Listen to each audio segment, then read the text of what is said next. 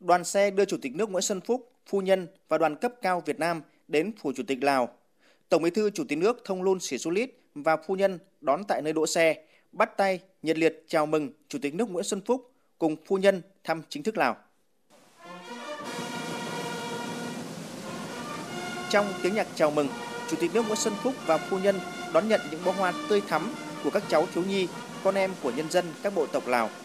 Rất đông đảo người dân Lào, cán bộ nhân viên đại sứ quán và kiều bào ta tại Lào trong tay cầm cờ và hoa vẫy chào Chủ tịch nước, phu nhân và đoàn cấp cao Việt Nam.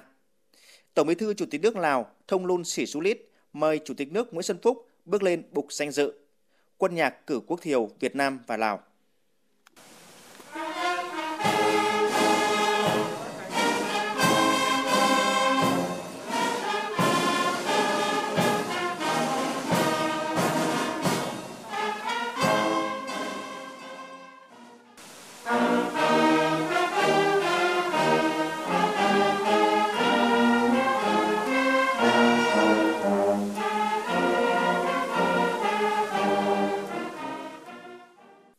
Tiếp đó, Tổng Bí thư Chủ tịch nước Lào Thongloun Sisoulith mời Chủ tịch nước Nguyễn Xuân Phúc duyệt đội danh dự.